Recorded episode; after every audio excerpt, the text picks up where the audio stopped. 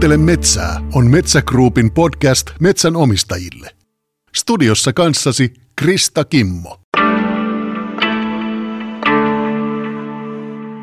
Tervehdys kaikille. Mulla on tänään täällä meidän podcastissa vieraana metsänhoitopäällikkö Tiina Laine ja projektipäällikkö Ilkka Köntti Metsägrupilta. Ja meillä on tänään aiheena turvemaat ja tarkalleen ottaen turvemailla kasvavat metsät ja miten niitä hoidetaan. Lähdetäänkö Tiina Laine liikkeelle ihan siitä, että mikä oikeastaan on turvemaa? Turvemaat on ojitettuja soita.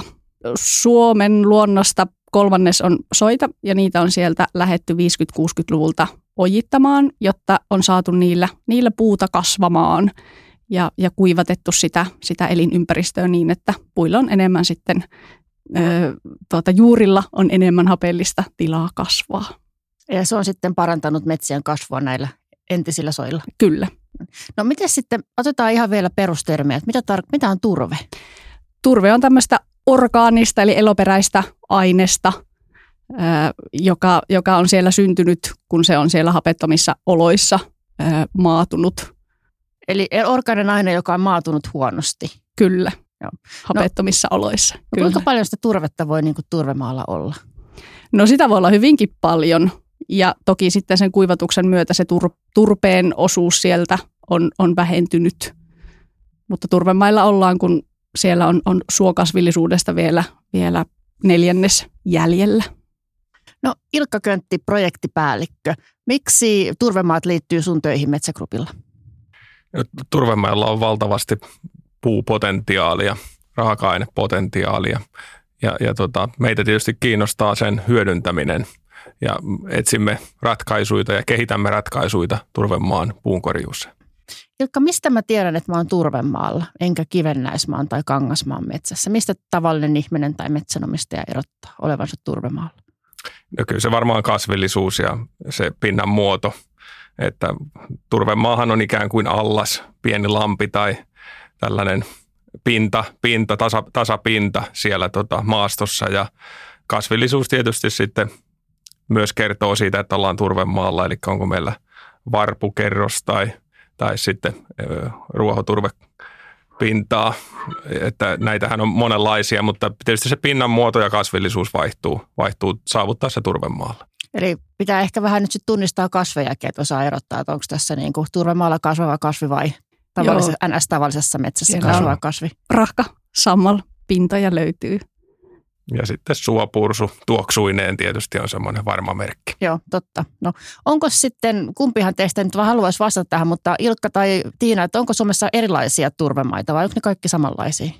Turvemaillahan on erilaisia kasvupaikkoja, ihan niin kuin kivennäismailla me puhutaan ö, mustikkatyypistä ja puolukkatyypistä, niin turvemailla on myös erilaiset kasvupaikat. Eli siellä on, on kaikkein rehevimmät ruohoturvekankaat ja mustikkaturvekankaat ja puolukkaturvekankaat ja, ja sitä karummat vielä jäkälä- ja varputurvekankaat. Ja oikeastaan hyvä, hyvä indikaattori siihen, että minkälaisella rehevyydellä ja minkälaisella kasvupaikalla me ollaan turvemailla on hieskoivu ja sen pituus suhteessa siihen valtapuustoon. Että jos se hieskoivu jaksaa siellä turvemaalla kasvaa sinne samaan latvuskerrokseen kuin se valtapuusto tai yli, niin me ollaan sillä rehevimmillä ruohoturvekankailla ja mustikkaturvekankailla. Mutta jos se hieskoivu jää sinne noin puoleen väliin sitä, sitä muuta puustoa, niin sitten me ollaan siellä vähän karummilla puolukkaturvekankailla. Ja jos se jää sitten selvästi alemmas, niin sitten tullaan, tullaan varputurvekankaille ja ja ihan karuimmille ja käläturvekankaille. Eli se kertoo siitä ravinteisuudesta. Kyllä. No miten mä erotan, Suomessa on siis hieskoivu ja rauduskoivu on nämä kaksi isoa koivua. Miten mä, miten mä erotan ne toisistaan? Ilkka? No hieskoivu on tyypillisesti runkomuodoltaan vähän moni, monimuotoisempi, että rauduskoivu tuottaa hyvillä kasvupaikalla aika suoraa ja komeaa tukkipuurunkoa, mutta hieskoivu on sitten hiukan, hiukan tota, haaraisempi ja mutkaisempi. Ja hieskoivu on tottunut kasvamaan vähän märemmissä oloissa ja sen takia niitä usein turvemailla on enemmän kuin, kuin raudus. Okei, mä kerron nyt sen, miten mä erotan. Jos ei ole lehteä puus eikä mitään muuta, niin jos mä otan niin kuin hieskoivun oksan käteen tai rauduskoivun oksan, joo, niin hieskoivun oksan silee. Siinä ei ole semmoisia mm. nystyröitä niin kuin rauduskoivussa on semmoisia karkeita. Että se on mun mielestä se helpoin tapa erottaa hieskoivu ja rauduskoivu toisistaan. Sitten, sitten kun ne on niin isoja, niin. että sä et yltä niihin. no se.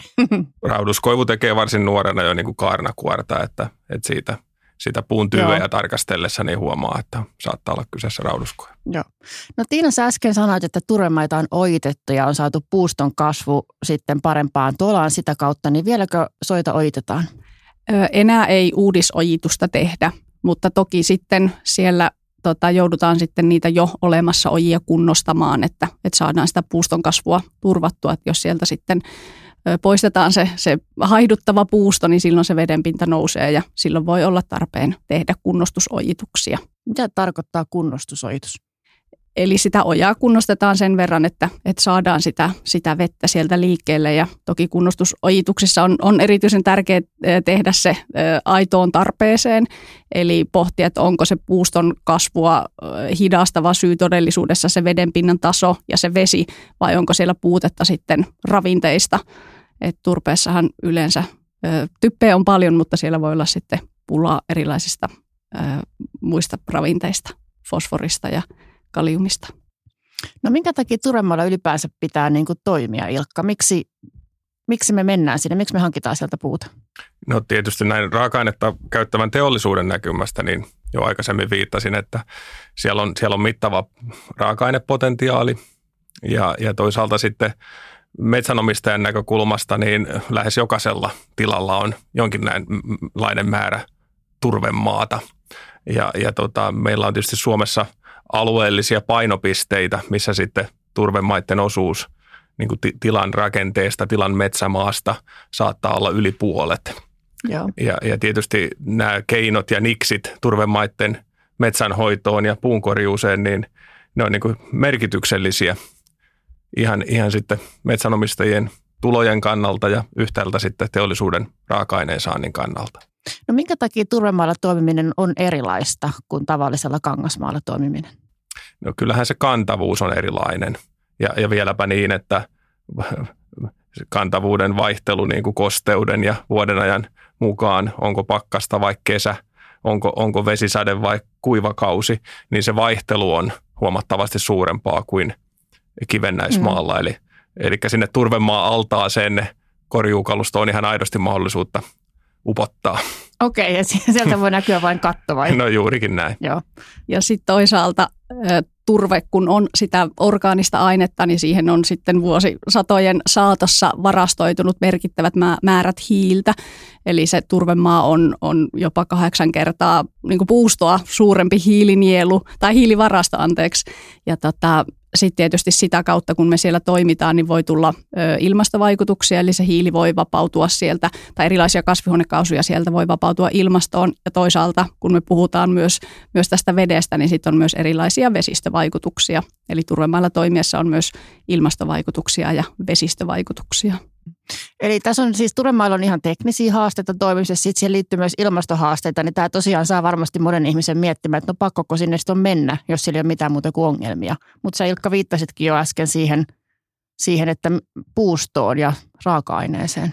Joo, kyllä. Että m- m- nykyinen keskusteluhan lähtee siitä, että metsän, metsäalan toimijat etsii tavallaan hyväksyttäviä keinoja näiden turvemaiden metsän käyttöön – ja, ja siinä nyt yhdistyy tämä vesien suojelun näkökulma, ilmastonsuojelullinen näkökulma ja toisaalta siinä yhdistyy tämä omistajan näkökulma, eli se, että sinne on kuitenkin investoitu siihen puun tuotokseen ja on saatu aikaan puuvarantoa ja, ja tota, pitäisi löytää sellainen tie, että voidaan toteuttaa nämä kolme tavoitetta yhtä aikaa. Mm. Ja, ja tota, tosiaan joillakin sitten tiloilla turvemaa saattaa olla sellainen pieni osa, mm. pieni osa sitä metsämaata ja silloin ehkä luontevinta on eh, tarkastella sitä, että voisiko se turvemaa olla sellainen niin kuin osa eh, sitä tilan, tilan tavallaan monimuotoisuutta, mm. jolloin toimenpiteitä ohjataan sitten niin, että mennään ehkä ennallistavaan suuntaan tai sitä jo olemassa olevaa monimuotoisuutta tukien – Toisaalta sitten, jos, jos, jos tilatasolla on, on huomattava osa sitä turvemaata ja tosiaan se aikaisempi käsittely on ollut sitä, että on pyritty tuottamaan puuta, mm. niin, niin olisi minusta panosten niin kuin hukkaa heittämistä, luopua siitä puun tuottamisesta ihan suin päin. Että ehkä enemmän sitten puhutaan tällaisesta hienosäädöstä Joo. siinä käsittelyssä, että se voidaan tehdä niin kuin kestävästi. No mitä Tiina sä sanoisit näin kuin metsänhoitajan, metsänhoitopäällikkönä, että minkälaiset kohteet kannattaisi jättää ennallistumaan niin kuin Ilkka sanoi, ja mitä se ennallistuminen tarkoittaa? No meillä on tosiaan sieltä aikaisemmasta ojitushistoriasta, niin, niin voi ajatella, että jos se ojitus on silloin 60-luvulla esimerkiksi tehty ja sen myötä se puusto ei ole lähtenyt siellä kasvamaan, niin ehkä voisi sitten niin kuin hälytyskellot soida, että mm. ehkä se ei siellä jatkossakaan kasva, vaikka kuinka niitä ojia siellä kaivelisi tai kunnostaisi, vaan siinä kohin kannattaa ruveta miettimään, että kannattaisiko sitä lähteä niin kuin e-, ennallistamaan tai jättää ennallistumaan takaisin siihen suoluontoon ja suo, suoelinympäristöön.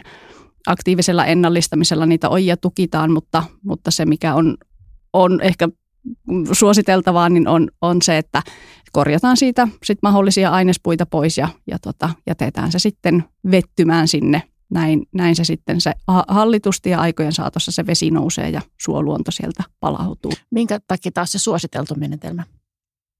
Siinä se vedenpinta ei nouse sit niin äkisti, että jos me lähdetään ojia tukkimaan, niin sitten vedenpinta nousee ja, ja sieltä tulee sit paljon sitä hapetonta olosuhdetta ja sieltä tulee metaanipäästöjä ja, ja metaani kasvihuonekaasuna on 25 kertaa voimakkaampi kuin, kuin hiilidioksidi, niin, niin vältetään sitten näitä metaanipäästöjä ja se vesi nousee sieltä sitten vähän hallitummin.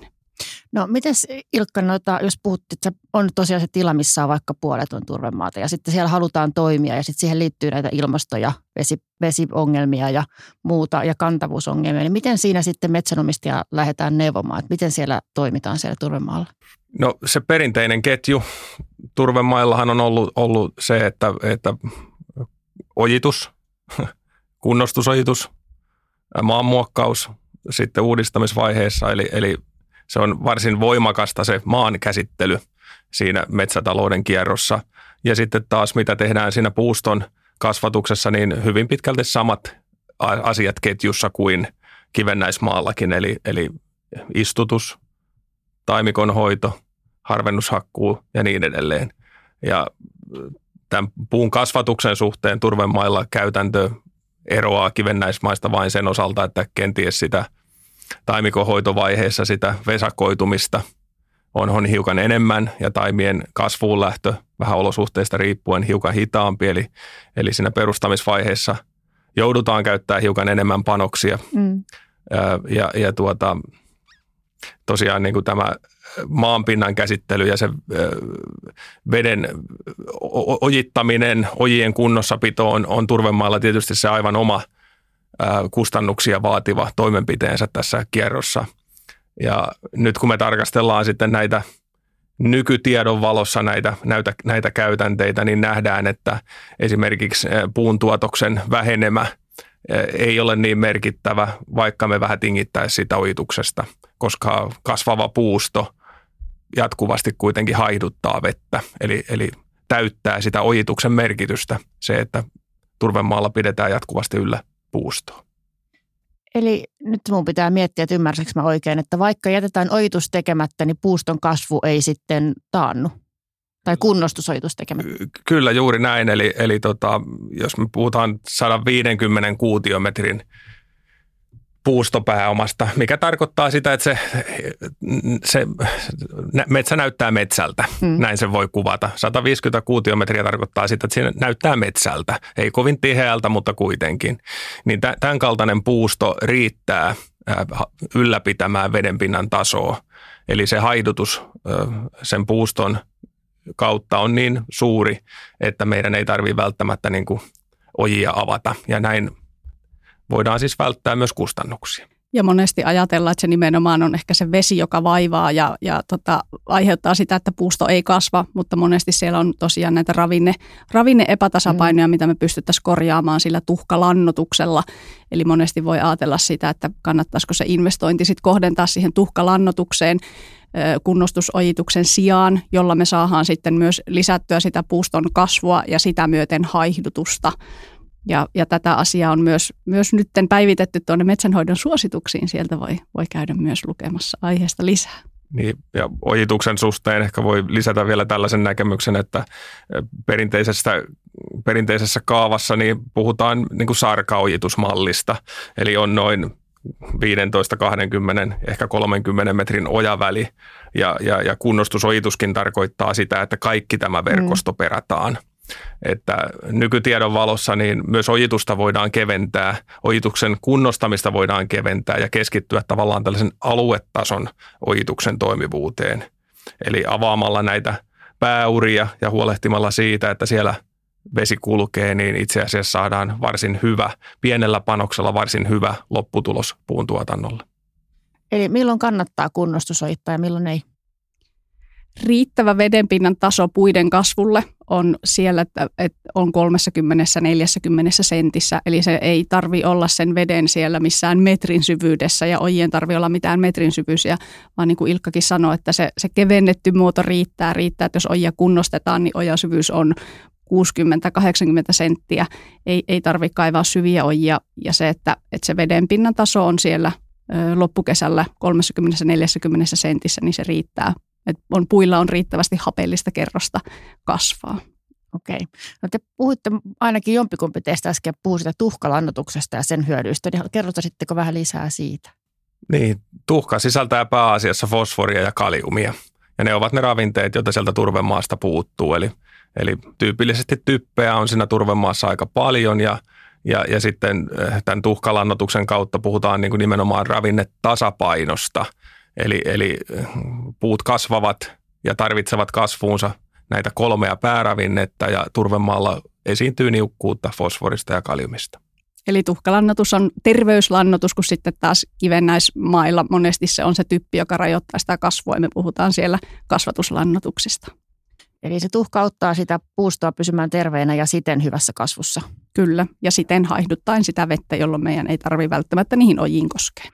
No miten metsänomistaja tietää, että onko hänen turvemaansa semmoinen, että se tarvitsisi tuhkalannotusta? parhaita kohteita tuhkalannotukselle on tämmöiset keskiravinteiset rämeet, että siellä on sitä, sitä typpeä siinä, siinä turpeessa, joka, jota kautta sitten se puusto kasvaa. Ja jos on epäselvyyttä tai epävarmuutta siitä, että sopiiko tuhkalannotus juuri omaan metsään, niin toki kannattaa kääntyä sitten metsäasiantuntijoiden puoleen, jotka osaa auttaa juuri oman metsän hoidon, hoidossa. Joo. Sä Ilkka puhuit aikaisemmin tuossa siitä, että 150 kuutiota hehtaarilla puustoa mikä näyttää metsältä, niin se riittää pitämään sen vedenpinnan riittävän alhaalla, että se puusto kasvaa. No miten, pysyykö metsä ikuisesti tällaisena? Miten, miten metsänomistaja saa niin kuin tämmöisen tilanteen omalle turvemaalleen aikaiseksi? No silloinhan puhutaan jatkuvasta kasvatuksesta tai tarkemmin peitteisestä metsätaloudesta. Se tarkoittaa siitä, että, että erityisesti tässä turvemaa metsässä, niin pyritään jatkuvasti ylläpitämään tämä noin 150 kuutiometrin puusto siinä kasvamassa ja, ja silloin korjuuta kohdistetaan aina sitten sinne suurempiin puihin, eli, eli joko poimintahakkuin poistetaan niitä metsän suurimpia puita tai sitten pienaukkokaistale hakkuin poistetaan niin kuin tavallaan vaiheittain sitä, sitä alueen puustoa. Ja, ja syntyykö se uusi puusto sinne sitten luontaisesti vai miten se tulee? No, tämä on varmasti niin kuin turvemaiden etu, että siellä on erinomaisia taimettumisolosuhteita. Turve on hyvä kasvualusta ja, ja ehkä voisi niin kuin kääntää näin päin, että se vedenpinnan nousu päinvastoin se tukee taimettumisen edellytyksiä, vaikka ehkä – ensi alkuun tulisi sellainen olo, että sinne ne poloiset hukkuvat, mutta se, että korjuun jälkeen, kun puustoa poistetaan, niin vedenpinta tyypillisesti turvemaalla nousee. Ja, ja, ja tämä luonteva mekanismi itse asiassa edistää taimettumisen olosuhteita, eli, eli todellakin niin kuin turvemailla tällaisen peitteisen metsätalouden toimintaedellytykset on aika hyviä. Ja näin me vältetään sitä, mikä perinteisesti jaksollisessa kasvatuksessa, että kun meillä on sitten tosi paljon siellä puustoa, niin sitä voi olla jopa, haihdutus voi olla jopa liian tehokasta, jolloin se vedenpinnan taso no, laskee jopa tarpeettoman alas, jolloin sitten on paljon sitä hapellista olosuhdetta, joka sitten alkaa siellä, siellä hajoamaan ja tuottamaan sitä hiilidioksidipäästöä ilmastoon. Ja sitten toisaalta, kun tullaan siihen toiseen ääripäähän, eli me poistetaan kaikki se haiduttava puusto, niin sitten se vedenpinta nousee äkillisesti lähelle sitä maanpintaa, jolloin meille tulee tarpeen tehdä niitä kunnostusojituksia. Ja, ja niin kuin se on paljon näitä hapettomia oloja, tulee niitä metaanipäästöjä ja toisaalta sitten niitä kunnostusojitustarpeita, joista voi olla sitten vaikutuksia vesistöihin. Et siinä mielessä tälleen, että me pidetään siellä jatkuvasti riittävä määrä haiduttavaa puustoa, käytetään peitteisiä käsittelyjä, niin saadaan minimoitua niitä vesistöjä ilmastovaikutuksia. No mä sanoin, kun mä jotain että kuulostaa nyt, Ilkka, tai tämä kuulostaa nyt siltä, että tämähän on yhtä säästöä niin kuin metsänomistajalle. Että ei tarvitse kunnostusojittaa ja sitten ei tarvitse istuttaa, että sä saat niin kuin, taimet syntyy sinne ilmaiseksi. Että onko tämä niin kuin oikea käsitys tästä tilanteesta? No kyllä siinä on. Aikaisemminhan metsätaloutta on ohjattu hyvin kaavamaisesti ja, ja tota, myös nämä tukielementit metsätalouteen on, on vahvistanut sitä polkua, että me ollaan niin kuin tavallaan toistettu tiettyä sapluunaa hyvin kaavamaisesti nimenomaan sillä turvemailla. Ja nyt te, tällä hetkellä 2000-luvulla niin metsätaloudelle asetettavat haasteet ja, ja, ja tämä hyväksyttävyydestä keskustelu, niin se on aivan, aivan eri tilanteessa eletään nyt. Ja mun mielestä niin kuin metsänomistajan kannalta tässä, tässä näkyy se kiinnostava puoli, että, että tavallaan panoksia säästämällä ja, ja valitsemalla niin kuin tarkemmin niitä metsätalouden toimenpiteitä, niin itse asiassa voidaan näitä eri tavoitteita niin kuin tuottaa yhdenaikaisesti. Me voidaan vastata haasteeseen ilmastokestävyydestä, me voidaan ha- vastata haasteeseen vesien suojelusta ja me voidaan vastata haasteeseen metsätalouden kannattavuudesta. Kyllä ky- ky- tässä niin kuin on mahdollisuuksia paljon tarjolla ja silti saadaan sitä puuraaka-ainetta siellä, siellä tuotettua. Ja sitten vielä ehkä tähän jatkuvapeitteisyyteen, että ne, ehkä ne lähtökohdat myös nimenomaan turvemailla siihen voi olla hyvät siitä kuivatushistoriasta riippuen. Ne puut on lähtenyt siellä vähän eri aikaan kasvamaan, eli siellä voi olla lähtökohtaisestikin jo tämmöistä niin kuin e, eri niitä latvuskerroksia, eli siellä on ne lähtökohdat. Mutta toki se ei varmasti ole pelkkää onnea ja autuuttakaan, niin kuin sanoit, eli kyllä se pitää se uudistaminen sitten varmistaa, että sitten kun ollaan sitten tämmöisillä tota, pikkusen karummilla tota, varputurvekankailla, missä se varpukerros voi olla tosi paksukin, niin sinne, e, siellä ei kyllä mikään siemen idä, ellei sieltä saada sit sitä varpu, varpukerrosta pikkusen rikottua ja, ja sitä kautta sitä, sitä rahkasammalta pintaan ja sille luotua niitä taimettumisolosuhteita paremmiksi. No Ilkka, nyt sitten jos mennään tekemään vaikka peitteistä hakkuuta, kaistalle hakkuuta turvemaalle. Ja se tuossa aikaisemmin sanoit, että tu- siellä turpeessa on niin paljon vettä, että sinne voi koneet vaikka upota, niin tota, miten se sitten käytännössä tapahtuu se puunkorjuu turvemailla? No hyvän suunnittelun merkitystä ei, ei voi kyllin korostaa, että si, siinähän se on se tärkein, tärkein homma, että turvemaan kantavuus on, on rajallinen siinäkin mielessä, että kuinka monta ajokertaa se turvemaa peite kestää. Ja, ja tässä niin kuin korjuu työmaan suunnittelussa, leimikon suunnittelussa ihan ensimmäisiä tavoitteita on se, että, että määritellään ne kulkuyhteydet sinne korjuukohteelle. Ja jos meillä on mahdollisuus löytää useampia kulkuyhteyksiä ja useampia varastopaikkoja, niin silloin ollaan jo onnistumisen puolella, eli, eli tota, vähennetään sitä turvemaan päällä ajamista.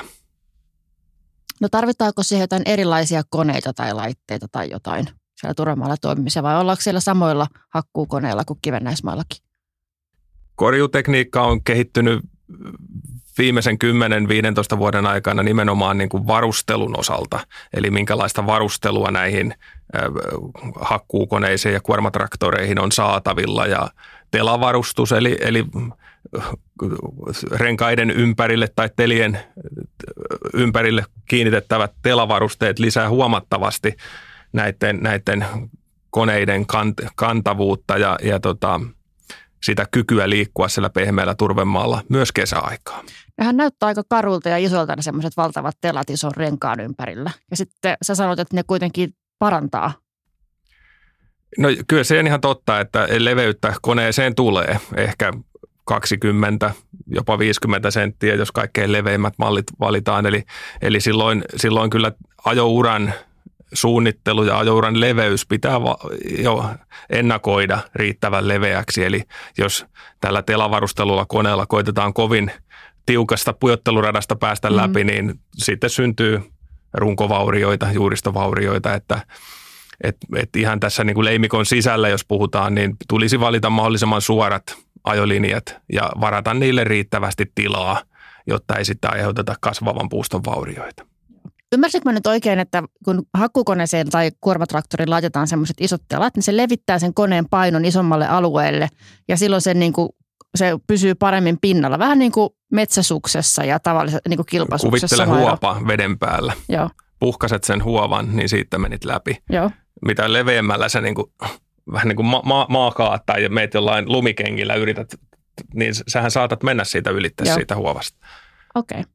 Joo. Mutta me korkokengillä, niin plumps. Joo, vähän kuin koivuparkitella korkokenkä tai neljävitonen kontio, niin ero on ihan selkeä. Okei. Okay. Eli mä nyt ymmärrän ton sun puheen niin, että turvemailla niin se suunnittelun, suunnittelun määrä eroaa siitä, mitä hakkuu suunnittelua tarvitaan niin kuin kangasmailla. Kyllä näin voidaan sanoa, että semmoiset niin kuin, tavallaan perussapluunat ei aina toimi siellä turvemaalla. Eli, eli tota, nimenomaan tämä, että löytyy niitä ajo, ajouria sinne kohteelle. Ja sitten, sitten pitää kyllä maastosuunnittelussa varmistaa sitten tarkemmin, että, että turvemaallakin kuitenkin kantavuus vaihtelee. Ei se ole niin, että se turvemaa on sitten taas yhtä ja samaa. Mm. Että sen sisällä on paljon kantavuusvaihtelua ja, ja, ja sitten kun me puhutaan tästä puun korjuusta ja erityisesti siitä raskaammasta puun lähikuljetuksesta – niin kyllä se reitin määrittely, että mi, mitä reittiä siellä turvemaalla ajetaan ja, ja, ja todella, että mitä reittiä sieltä sitten päästään tien viereen varastopaikalle, niin se on kyllä A ja O. Joo. No pitääkö turvemaalla aina mennä jäätyneen maan aikaa vai voiko siellä toimia sulamaan aikaan? No kuiva kesä on sellainen tavallaan meidän ammattilaisten käyttämä korjuluokkatermi. Ja se tarkoittaa sitä, että meillä on ollut noin kuukauden mittainen poutajakso. Ja, ja tällainen kuukauden mittainen poutajakso muuttaa useimmilla turvemailla sitä kantavuutta niin, että me puhutaan hyvin vertailukelpoisesta kantavuudesta talvikorjuuseen verrattuna. Eli se, että vedenpinta laskee siellä riittävästi, niin muodostaa kantavuutta. Ja tietysti tämä muuttuva ilmasto meitä haastaa tässä, että me nähdään, että eteläsuomalainen talvi on muutamia viikkoja, puolitoista kuukautta. Sadanta lisääntyy. Sadanta lisääntyy. Ja yhtä kaikki sitten se, että meillä olisi niin kuin lumetonta aikaa, lumetonta pakkaskautta niin, että todella se routa menee sinne turpeeseen, niin se on aika harvinaista. Sitten taas näiden kuivien kesäjaksojen esiintyminen vastaavasti lisääntyy ja mahdollisuus tällaiseen on oikeastaan jo toukokuusta aina syyskuulle saakka. Eli, eli siellä kesäjaksossa meillä on huomattavasti pidempi aikajakso tarjolla niin kuin valita sitä optimaalista korjuaikaa. Eli mä ymmärrän nyt, nyt näin, että siellä turvemaalla kun toimitaan, niin siellä pyritään välttämään sitä, että se, okei, okay, no koneet ei uppoa sinne, mutta et, eli se turve ei niin kuin rikkoudu ja se maanpinta siellä ei rikkoudu ja sitten ei tule jäävän puuston vaurioita. Mutta onko siinä jotain muuta tärkeitä mietittävää vielä tai hyötyjä siitä, että se maanpinta ei rikkoudu. Mutta toisaalta taas riittävä määrä tai pieni määrä sitä maanpinnan rikkoutumista voi olla jopa hyväksi sen taimettumisen kannalta, jos me ajatellaan jatkuvapeitteistä ja sen, sen edellytyksiä, eli me saataisiin saatais sitä tota, rahkasammalta siihen, siihen pintaan ja ehkä sitä varpukasvillisuutta siitä pikkusen poljettua, niin se on tietysti hiuksen hieno se raja, että, että ei sitten tehdä uria tai upoteta niitä koneita, mutta saataisiin pikkusen sitä rahkasammalta paljastumaan. Ja toisaalta sitten myös, jos käytetään jatkuvapeitteisiä hakkuutapoja, niin siellä monesti sitten kun se ura, ura sinne tehdään, niin sitten niitä samoja uria pitkin ei sinne seuraavalla kerralla tuha, tulla, vaan ne urathan sitten suunnitellaan aina niihin puustoisimpiin kohtiin, jolloin sitten ne e-, edellisen kerran ajourat jää sinne taimettumaan ja, ja sinne saadaan sitten sitä uutta puusukupolvea kasvamaan. No hyvä. Miten sitten turvemaista puhutaan paljon myös niin kuin vesien pilaantumisen näkökulmasta, eli turvemaiden kunnostusoituksesta ilmeisesti on se riski, että niistä lähtee sitten mitä ympäröiviin vesistöihin? No sieltä lähtee tietysti kiintoainesta ja, ja erilaisia ravinteita ja osa ravinteista voi olla veteen, veteen liuenneitakin, eli niitä on tietysti vielä eri, erityisen vaikea saada sitten kiinni ja, ja pidättymään. Vesiensuojelumenetelmät on, on kehittynyt ja tässäkin varmasti korostuu se suunnittelu ja toiminnan suunnitelmallisuus, eli suunnitellaan ne vesiensuojelutoimenpiteet sen, sen kohteen mukaan ja, ja tota, sijoitetaan ne sinne, missä ne, ne on kaikkein tehokkaimmillaan. Ja toki vältetään sitä, että että et taas sitä semmoista kaavamaista toimimista, esimerkiksi niitä kaikkia ojia ei ole, ole pakko kunnostaa, vaan kunnostetaan ne niiltä osin, kun se on tarpeen. Meillä on tosi paljon kuitenkin erilaista tietoa olemassa, mitä me pystytään hyödyntämään siinä suunnittelussa, ihan, ihan lähtien maanpinnan muodosta, missä on jotain kynnyskohtia, mistä kannattaa ehkä avata, että sitä vettä sieltä, sieltä saa. Ja, ja tuota, tietysti ei voi, voi olla korostamatta myös maastokäyntien merkitystä, että käydään sitten toteamassa vielä ne ne suunnitellut toimenpiteet siellä maastossa, että ne, ne on sitten oikeanlaiset. Haluatko Lilkka sinulta lisättävää tähän vielä? Niin, erilaiset tutkimukset, kuten esimerkiksi Metsägruupin niin kuin sponsoroima tutkimus tämä puumavesihankehan on tuonut hyviä esimerkkejä, uudenlaisia esimerkkejä näistä niin kuin vesien suista, mitä voidaan toteuttaa tällaisen turvemaa-altaan yhteydessä tai, tai turvemaa-alueen yhteydessä. Ja e, siellä on mielenkiintoisia havaintoja siitä, että miten, miten e, tänne ojaan upotetut puuniput tai laskeutusaltaisiin tai sijoitetut. laskeutuun alta, altaisiin sijoitetut puuniput toimii näiden ravinteiden pidettäjinä. Eli puunipun pinnalle syntyy tällaista mikrobikasvustoa ja se käyttää ravintonaan sitten näitä ravinteita. Eli, eli mä suosittelisin kyllä niin kuin metsänomistajia tilatasolla miettimään – näiden ratkaisuiden toteuttamista. Et mun mielestä ne on hyvin mielekkäitä, yksinkertaisiakin vaihtoehtoja, jolla, jolla ehkä voi sitten tehdä merkittävänkin toimenpiteen sen lähivesistön tilan eteen. No miten te nyt sitten lähtee, jos pystyttekö jotenkin summaamaan sitä, että jos on turvemaa, niin mitä, miten kannattaa turvemaalla toimia? Että onko siihen jotain perussääntöjä tai neuvoja? ehkä pitää uudella tapaa punnita niitä käytettäviä panoksia suhteessa siihen ää, saavutettavaan hyötyyn.